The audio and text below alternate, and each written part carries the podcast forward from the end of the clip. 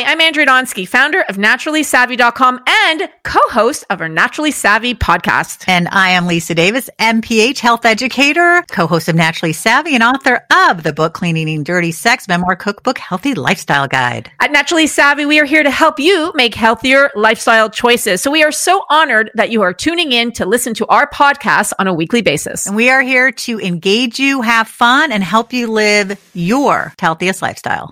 Now, on to the show.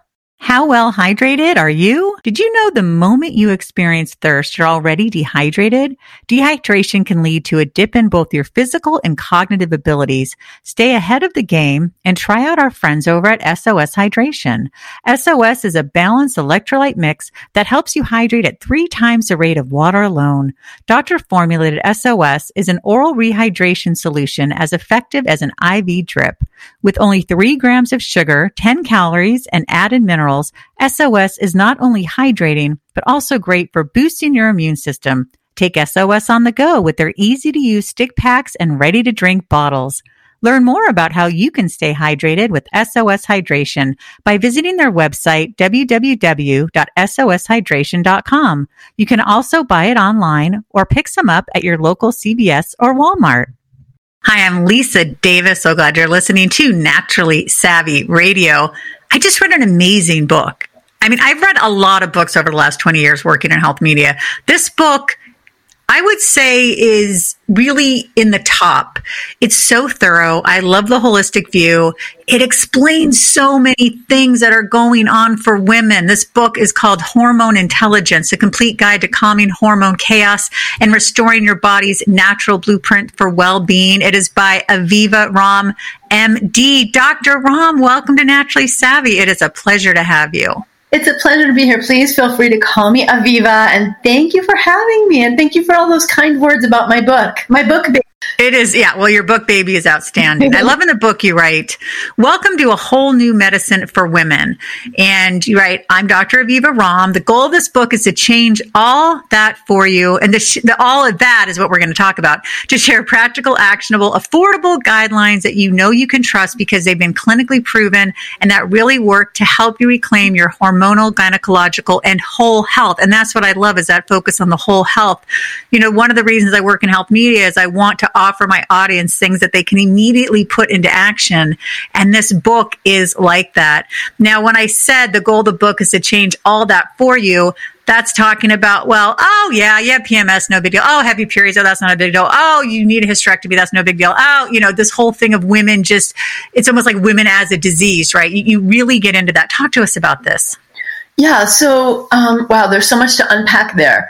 So for me, the book is really about changing the status quo in general, um, that women are dismissed, disregarded, told this is just normal, told to just take the pill. So, you know, when I'm talking about a new medicine for women, I'm talking about how we're treated, um, and also the answers that we're given. And I'm not, I'm a doctor. I'm not against the pill. I'm not against surgeries. It's just when those become the first answer for everything, something's wrong.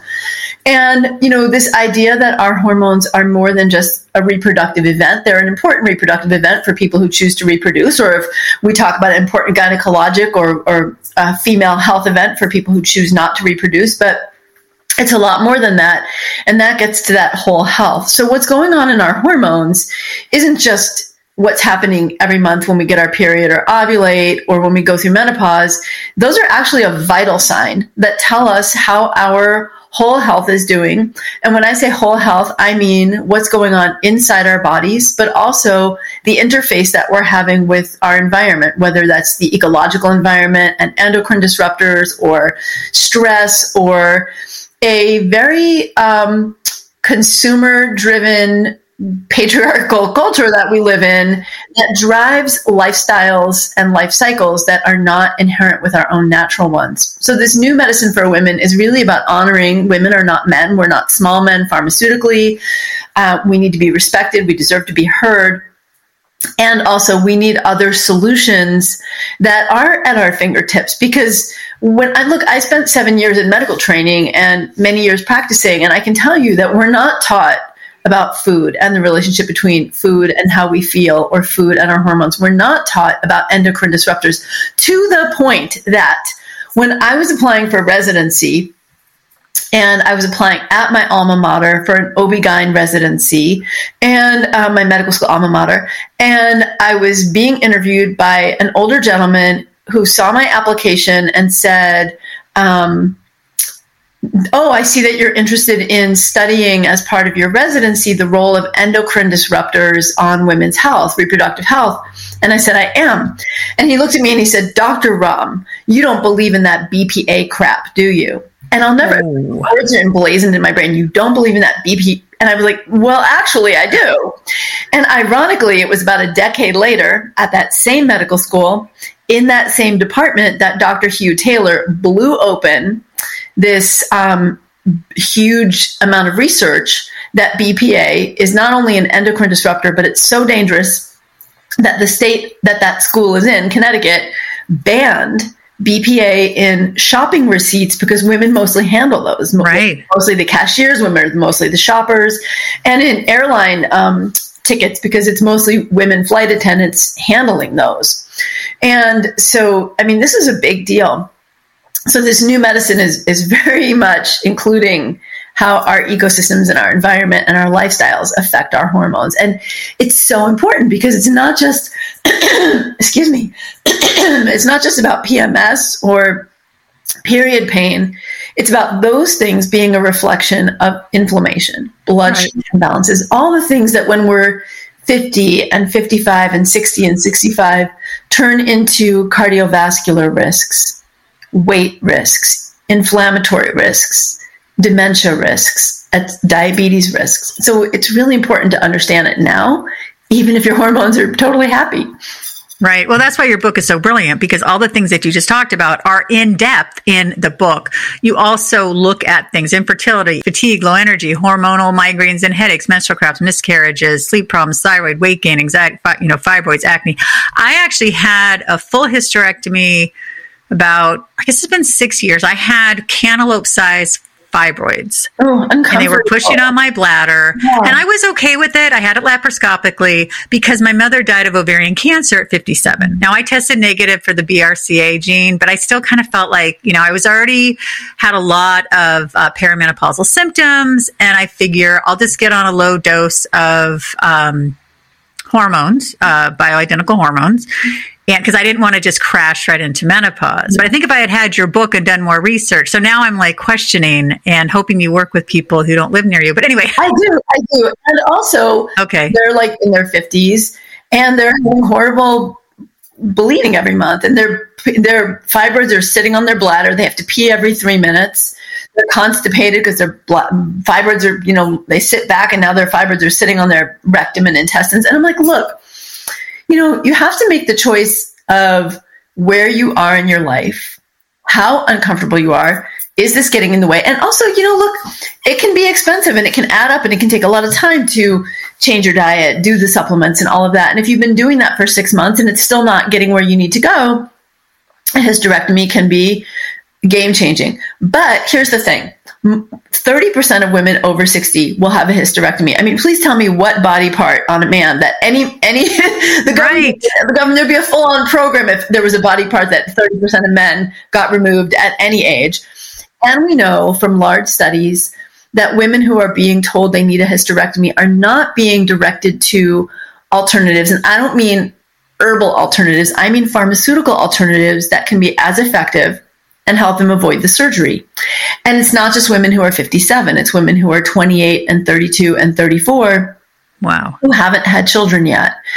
And and any of us, I mean, our, our uterus may be more important than we've yet to realize. And some new studies are showing that there may be a brain uh, uterus connection. So I think having a hysterectomy is a completely appropriate and reasonable choice. But are we making are we making all the options available along the way before we recommend that? And are we recommending it as if it's no big deal? Right. Yeah, I totally agree. Like I said, for me, it was great. Yeah.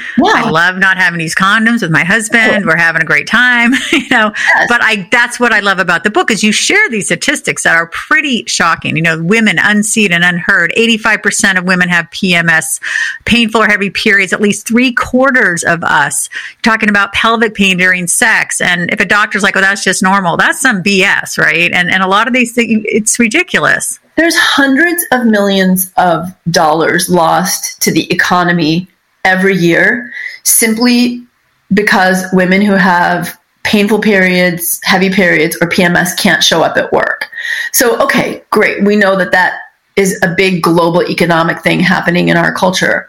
But what we're not talking as much about is the fact that that economy is the reflection of women who are having trouble showing up at work. And so, you know, if that dude, that bro is showing up at work and able to make every single meeting every single month because he's not having a period, but you're having to miss three days of work a month, who's going to get that promotion? And it really is, you know, if you can't show up for the job interview because you're doubled over in pain, or if you can't feel like you could get through graduate school, this stuff is having a real impact on our ability to thrive and contribute the way we want to. Women who have endometriosis, look, I've worked with women who are in their thirties, forties, they have kids, and, you know, the soccer mom in the suburbs who you don't expect is taking narcotics because her endometriosis pain is so bad, or she can't show up at the baseball practice or take her kids because she's at home in bed for several days a month. And so this is this invisible illness, because it's not like we walk around looking like we have a broken arm. We function. And here's the double whammy. A lot of women will push through on medications because we don't want to personally be stigmatized or add to the culture, cultural stigma of women can't do as much because, look, there's proof. You know, you can't even work for three days a month because you have a period. And this is another important thing for me in the book, is that if that is happening to you, you're not broken. It's not your fault. But there are things that are affecting women's hormones right now that um, are bigger than just us individually. They're bigger than our genetics. They're bigger than just what we're eating and just what we're doing. But there is a lot of low-hanging fruit that we do have influence over: our diet, our environmental exposures, our how we respond to stress, what we allow to bother us or not. And that's what I really hope is a big takeaway, that there's a lot going on. There's a lot we can do about it. And there are simple steps that we can do every day that really make a difference. Yeah, there really are. And that's why, and I, I want to let the audience know that this is part of a radio tour, so I have a very short window with you, but I'm hoping you'll come back because I have like twenty pages of notes and there is so much in here. And, you know, even talking about how to get the healthcare you deserve, you have six tips. Uh, work with a woman. Remember, you're the boss. Trust yourself. Be your own advocate. Bring an advocate. I love that. Know when it's time to break up. You talk about creating a health, a healing mindset, giving yourself love. And in your, in your words, what would you say hormone intelligence actually means? Like, what does that mean to you? It's two things. It is this innate blueprint that we have had, and the fact that you and I are here talking is proof of how perfect that innate blueprint is, because it has kept women alive, kept our whole entire planet of human beings alive since time immemorial, right? We have this perfect reproductive, hormonal life cycle and arc. So that's sort of the noun of it. That's what it is. But there's another part of it, which is a verb, and that is learning to understand the language of it and live in harmony with it really intentionally. So our hormones have their own languages. How do you know when you're in harmony with that blueprint? How do you know when you're when you're not? And so it's just this beautiful innate intelligence that we all have, and the intelligence to follow it. Naturally Savvy Podcast is sponsored by Morphus for Menopause. Yeah, it's really interesting because, you know, I, I wrote a book and I talk all about foods that are good for your sexual health, but they're also good for your overall health. And yeah. That's kind of reminded me of your book, that these things are going to help your hormones, but they're also going to help your overall health. Eating for horm- hormone health. Eat real foods only.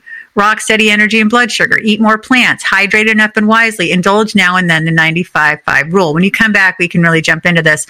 But you also talk about the healthy fats and the nuts and seeds and so many things that are really important, and the stress response. You called like whole health for women, because it's not just your estrogen and testosterone and progesterone. It's your, which you describe, by the way, in like epic detail. It's, I wanted this to be the book of like what what we never got in uh, that grade school class. It's like starting over. Let's start with what we never got and let's get it now. Well, you you gave it to us for Thank sure. You.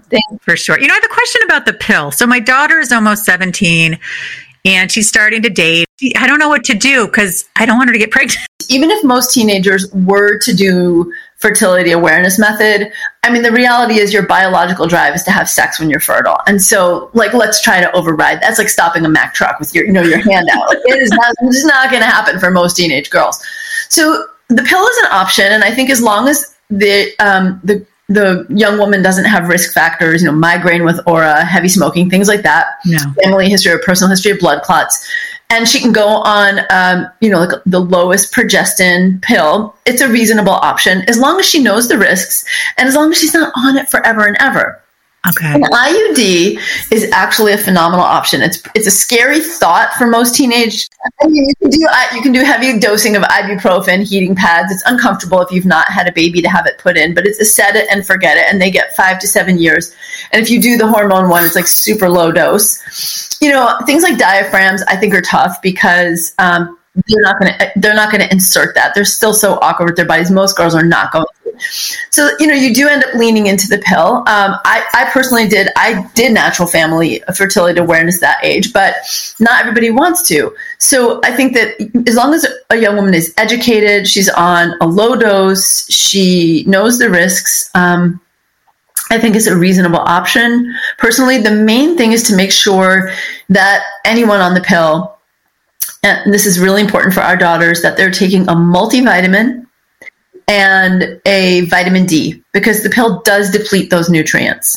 The other thing is that the pill is a real contributor to depression in young women. And the studies are clear on oh, wow. girls who go on the pill, who develop depression, then need an antidepressant for it. So oh, that's yeah, something to be aware of, you know, as moms, but also for them, that this is a risk factor for depression. We don't want to psych you out, but if you're having depression, please let us know. Don't live with that. Don't just assume it's you. It really is a side effect of the pill, so we can try a different dose.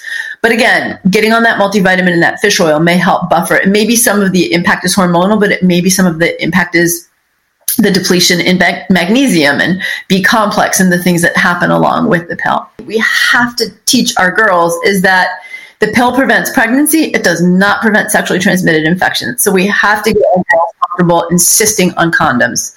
Yes. Super, super comfortable. There's a great company called Sustain. I don't have a financial relationship oh, with them. Yeah.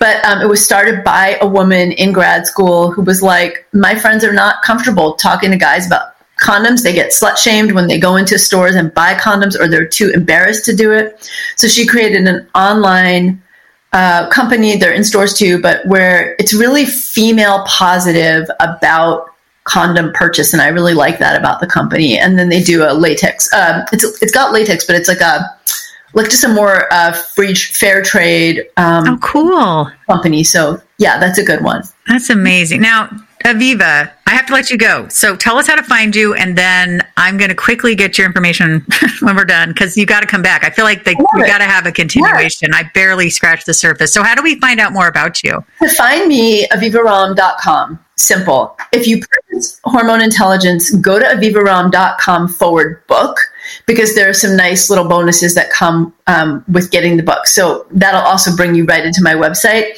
If you're on Instagram, doctor dot aviva romm.